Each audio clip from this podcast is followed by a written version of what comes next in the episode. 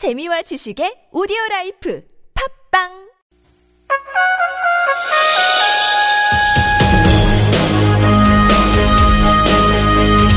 열린 아침 김만흠입니다. 2부 시작합니다. 열린 인터뷰 시간입니다.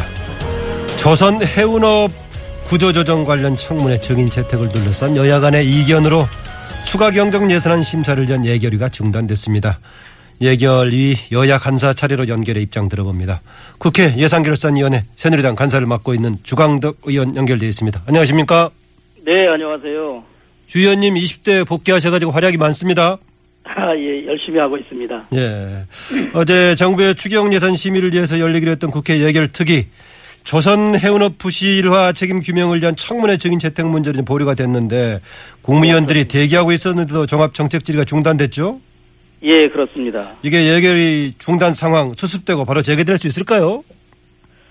글쎄, 하루속히 회의가 재개되어야만 하는 지금 상황이라고 저는 생각합니다. 네. 중단 상황 어떻게 보고 계십니까?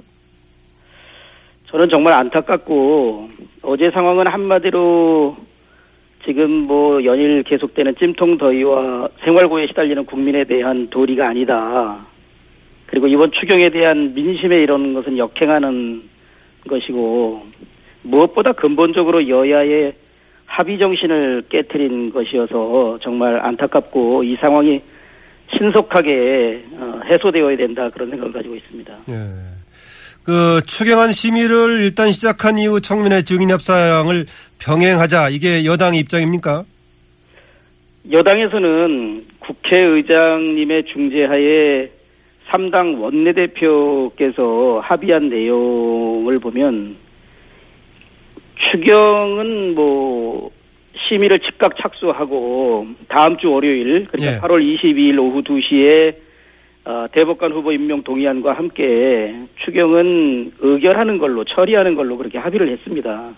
그리고 그 청문회는 8월 23일부터 25일 3일에 걸쳐서 어, 기획개정위원회와 정무위원회에서 실시하기로 했기 때문에 분명히 그 국회의 각 당의 최고 지도자인 원내대표들께서 국회의장님의 중재하에 합의한 사항이기 때문에 그 합의한 내용이 지켜져야 한다 그런 말씀입니다. 아, 그러면 야권에서 지금 그 서별관 회의에 관련한 청문회 절차가 합의되지 않고는 추경안 심사를 진행할 수 없다라는 이런 야권의 주장은 원래 합의했던 내용하고 다르다는 겁니까?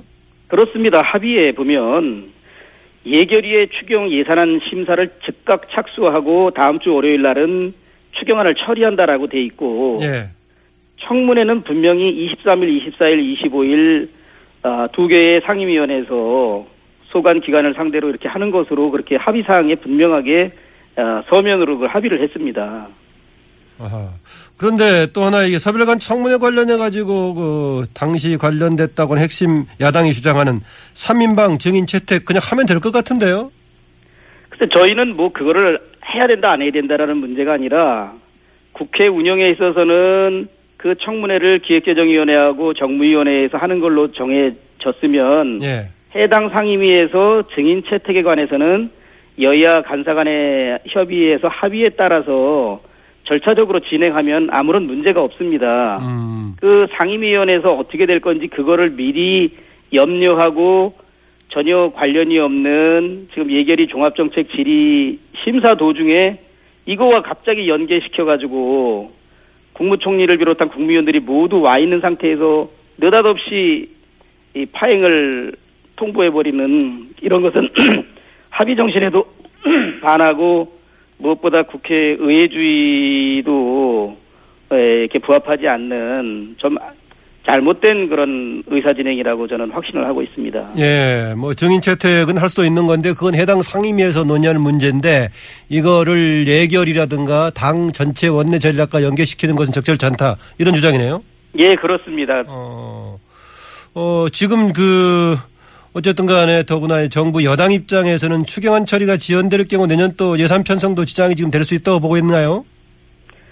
이 무엇보다든지 추경이 늦어지면 늦어질수록 추경으로 인한 그 경제적인 효과가 반감된다는 것은 많은 연구기관과 국회 예산정책처에서도 그 다 발표를 했고 예. 그 야당에서도 그 내용은 인식하고 있습니다. 근데 이제 무엇보다도 이 국회법 개정으로 인해서 이제 내년도 본 예산의 국회 제출 시기가 3년 전부터 매년 10일씩 앞당겨져서 올해는 이제 마지막으로 9월 2일 날이면은 내년도 예산안을 정부가 국회에 제출해야 됩니다. 예. 그럼 내년도 예산안 편성을 지금 다음 주 정도면 거의 완료하고 그 국무회 심의를 거쳐서 이제 국회에 제출하는데 이렇게 추경이 늦어지면 추경을 통해서 편성해야 될 사업 예산들이 추경에도 반영되지 못하고 내년도 예산에도 반영하지 못하게 되는 정말 어처구니 없는 일이 벌어질 수 있는 그런 위험도 지금 있, 는 상황입니다. 예. 아까 말씀하신 예. 차라리 그럼 민주당에서 추경을 야당에서 이런 이런 이유로 못 해주겠다라고 하면 차라리 이번 추경 못한다라고 선언을 해주면 빨리 추경에서 반영하고자 하는 예산을 본 예산이라도 확실하게 반영할 수 있는 그런 기회를 어, 주셔야 된다라고 오히려 제가 주장하고 있습니다. 아, 오히려 추경이 그렇다면 이번 추경 포기하고 본 예산에 빨리 반영하는 게 낫다. 이런 생각도 가지고 있다. 그렇습니까? 그렇죠. 이거 기약 없이 그냥 추경이 늦어지면은 이거 정말 굉장히 난감한 상황에 처할 수 있거든요. 예.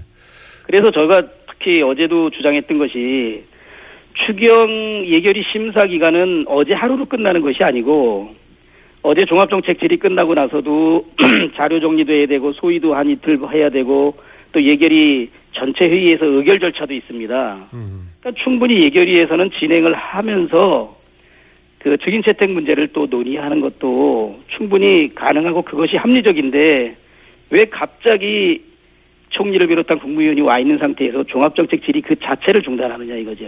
어, 아까 그 기재위를 비롯한 해당 상임위에서 논의될 문제라는 것도 형식상으로 맞긴 한데 큰 네. 쟁점이 됐을 경우에는 당연히 당 전체의 차원에서 검토해 볼 사안이 될 수 있는 거 아닙니까 현실적으로?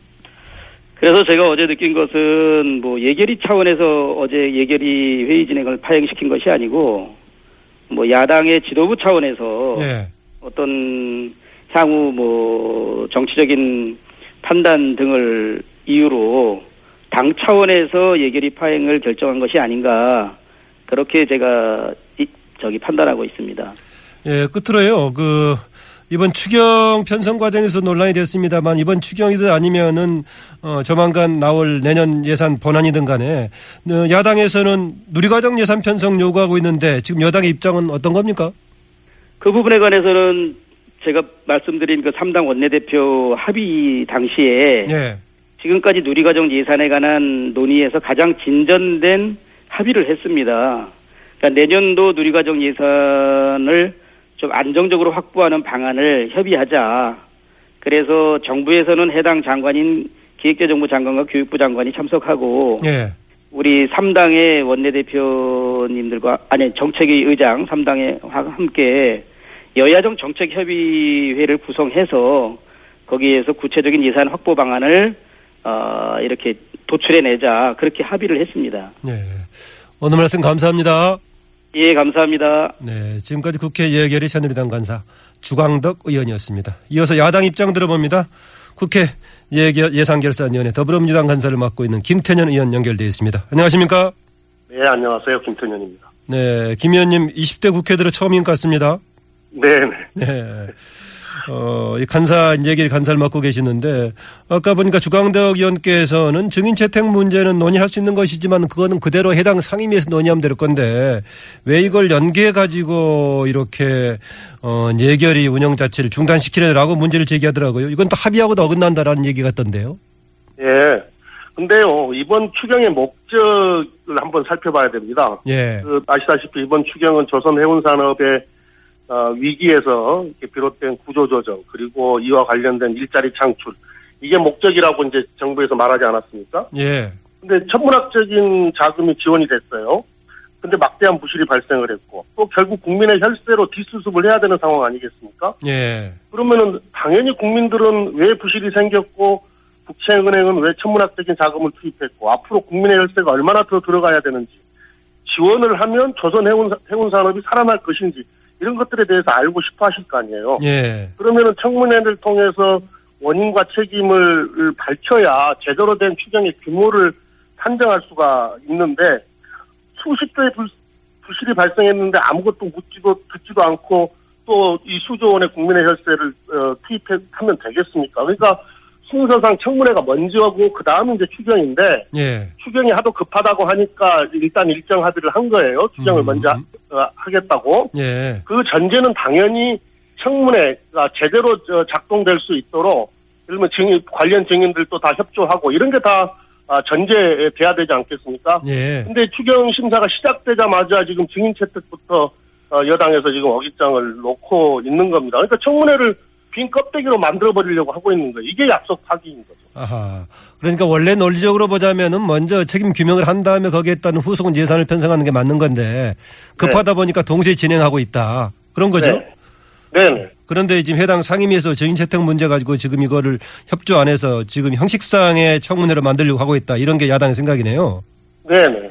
제가 그 증인 그러니까 채택 지금 지금 예. 이제 문제가 되고 있는 증인 핵심 3인방 있지 않습니까? 예.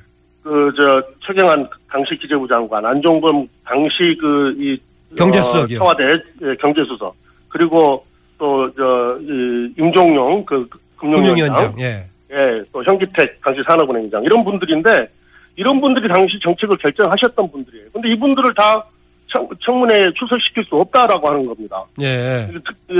그, 저, 안종범 수석 같은 경우에는 관례가 없다는 거고, 최경환, 어, 당시 경제부총리는 지금 현직이 아니라고 하는 겁니다. 그러면은, 당시 결정을, 정책 결정에 관여하지 않았던 사람들한테만 이야기를 들어야 되는 건데, 당시 정책 결정에 관여하지 않았기 때문에 나는 모릅니다라고 답해버리면은, 무, 무엇을 밝혀낼 수가 있겠습니까? 예. 이게- 떳떳하면은, 이제 청문회 출석을 못할 이유가 없는 거죠. 어. 그 말씀하신 대로 지금 이제 어 대우조선 해양 등 이제 해당 기업의 책임자들의 책임을 지금 묻고 심지어는 사법적인 처리를 받고 있는 상황이고 국책은행 책임자들도 지금 문책을 당하고 있죠. 네. 그렇다면 다- 이제 당시 예. 네.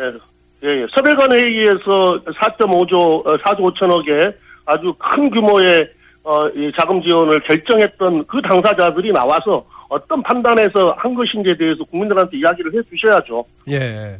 그러니까 기업 국책은행 책임 맡고 있다면 정책 결정했던 자 했던 쪽도 뭔가 책임 규명이 있어야 할 것 같다는 점에 저도 증인 채택이 필요하지 않느냐라는 얘기 때문에 제가 여당 지도부한테 당연히 하진 거를 갖고 왜 그걸 빼려고 하느냐 물었더니 설명은 이미 많이 했다 해당 책임자들이 대신 이것은 지금 청문회에서는 마치 그 사람들에게 책임이 있는 것처럼 전제하고 몰아가려는 거다 이렇게 또 반박하더라고요. 이건 지금 국정조사나 국정감사가 아니지 않습니까? 예, 예. 청문회입니다. 청문회는 묻고 답하는 거예요. 당, 당연히 국회에 청문회가 열리면 정책 결정을 했던 사람들이 나와서 어, 국민을 대신해서 묻는 것에 대해서 답해주는 게 그게 도리인 거죠. 예. 그 추경안 처리가 지연될 경우 추경 편성 효과 반감된다. 차라리 그러려면은 추경을 확실하게 포기하고 기약 늦을 바에는 본 예산에 제대로 반영하는 것도 대안이다라고 아까 주광덕 간사는 얘기하더라고요. 네. 모르겠습니다. 저 정부 여당에서 어떻게 판단하는지는 모르겠는데요. 정부가 이번 추경과 관련해서는 되게 미적거렸던 것은 사실입니다. 그래서 매우 늦게 지금 국회에다가 추경안을 제출한 거거든요. 예. 일반적으로 정책 결정하고 예산 집행은 적기에 이루어져야 효과를 볼 수 있는 것이 이 맞죠. 근데 추경 이야기가 나온 지가 한참 됐는데 7월 말에서야 이 이제 국회에 어, 제출이 된 거죠. 예. 어, 그러면서 이제 뭐 추경이 처리가 뭐 안 되면은 뭐 경제가 아주 많이 어려워질 것처럼 그렇게 호들갑 떠는 것, 그거 국민을 호도하는 것이고요. 그리고 추경에 대한 필요성을 어, 저- 어, 정부 여당에서 그렇게 어, 크게 느끼지 못하고 있다고 한다면 추경을 왜 제출했는지 모르겠습니다. 글쎄 말이죠. 추경은 지금 긴급 처방을 위해서 낸 건데 차라리 본 예산에서 반영해서 하는 것도 뭐 대안이 될수 있다라고 하면 그렇게 급한 것 같- 같아 보지도 않고 이미 늦었다는 지적도 나오고 있어요. 추경 관련해서는요. 어, 얼마 전에 뭐 청와대나 정부에서 그렇게 했는데 8월 말, 이달 말까지만 처리가 되면 어, 집행하는 데는 어, 크게 문제가 없다. 또 이런 이야기들도 하시더라고요. 예. 그 아까 했던 그 이른바 야당에서 핵심 3인방이라고 얘기하는 또 3인방, 4인방 얘기하는 이분들의 증인 채택 협상이 쟁점이 되면서 자칫 서별관 회의 관련 청문회 자체가 무산될 수도 있는 거 아니냐 이런 우려도 있더라고요. 네, 그 뭐 지금 관련 상임위에서도 이제 기재위하고 정무위죠. 지금 증인과 관련한 여러 가지 협상들을 하고 있고 또 그 원내 에, 대표단에서도 지금 협상을 하고 있는 것으로 알고 있는데요. 예. 어, 이, 이건 정말 국민들이 너무나 많이 알고 싶어 하는 사실입니다. 이게 수십 조의 이 부실과 또 국민의 혈세가 투입이 됐지 않습니까? 예. 이건 정부 여당에서 협조를 하는 게 청문회에 대해서 협조를 하는 게 에, 국민에 대한 도리일 뿐만 아니라 국- 국회를 정상적으로 어, 작동 시키겠다고 하는 그런 어, 의지 표시라고 보여집니다. 그리고 또 이번 그게 어, 4일, 4월 선거 결과 민심에 부합하는 행위가 될 거고요. 예. 그러면은 현재 야당에서 얘기하는 서별관 청문회 관련 핵심 3인방, 4인방의 진행 채택이 안 되면은 이번 추경 처리는 물 건너 갔다고 봐야 되는 겁니까? 글쎄요, 이제 그 원내 원내와 또 협의를 좀 해봐야 되고 또 관련 상임위 의원님들하고도 협의를 해봐야 되는데요. 저희들은 어, 어, 기왕의 추경이 어, 제출이 된 거기 때문에 어떻게든 어, 심사를 잘해서 추경 처리를 하려고 하는 의지를 갖고 있습니다. 그래서 시작을 한 거죠. 예. 어, 경우에 따라서는 계속 이제 청문회 관련 진행은 진행대로 계속 요구하고 압박을 하면서 추경은 또 그대로 진행할 수 있는 생각도 갖고 계시네요. 예, 전혀 없지는 않습니다. 예. 마지막으로요. 그 계속 이제 더불어민주당을 비롯한 야당에서는 누리과정 예산 편성 요구했는데 현재 이번 추경안에는 안 들어가 있죠. 예, 예. 그래서 내년 예산에는 반드시 넣어달라 이런 입장이시죠? 예, 예. 누리과정 관련해서는 말씀드리려면 조금 기- 뭐 긴데요. 뭐 시간이 없으니까. 예. 이게 유치원과 어린이집 다 합쳐서 들어가는 이 어, 예산 규모가 한 4조쯤 됩니다. 그러니까 원래 지방교육재정 교부, 교부금으로는 안 했던 사업이 4조짜리 하나 사업이 생긴 거예요. 예. 그러면 당연히 지방교육청들은 엄청난 재정 압박을 받을 거 아닙니까? 예. 근데 그 중에 원래 소관이, 소관 기관이 아닌 어린이집뿐만이라도 중앙정부가 책임져 달라고 하는 게 지방교육청의 요구인 거고, 그게 일반적 상식 아니겠어요? 예. 크- 너무 큰 규모이기 때문에. 그런데 지금까지 수년간에 걸쳐서 어, 중앙정부가, 중앙정부가 지금 나 몰라라 지금 이러고 있는 거죠. 음. 최대한 반영하기 위해서 노력을 해볼 거고요. 무슨 일이 있어도 올해 안에는 요 누리과정과 관련한 어, 어떤 사회적 논란과 갈등 이것을 끝낼 수 있는 대책을 반드시 만들 겁니다. 네, 그동안에 박근혜 대통령의 입장이 있어가지고 야당이 주장하고 계속 평행선을 달려왔던 것 같은데 어떻습니까? 최근에 조금 더 접점을 좀 마련해 가는 것 같습니까? 어, 이게 이제 박근혜 대통령 공약 사업이거든요. 예. 그래놓고 재정, 재정 대책은 하나도 안 세워지고 있는 건데, 아까 이제 그, 어, 주간사께서도 말씀을 하시던데, 일단 원내 합의로는, 어, 이 문제를 해결하기 위한 안정적 재원 확보를, 어, 만들기 위한, 어, 여야, 청, 요 합의 기구는, 협의 기구는 지금 만들어, 만들기로 약속을 해놨죠. 예. 오늘 여기까지 듣겠습니다. 오늘 말씀 감사합니다. 네, 고맙습니다. 네, 지금까지 더불어민주당 김태년 의원이었습니다.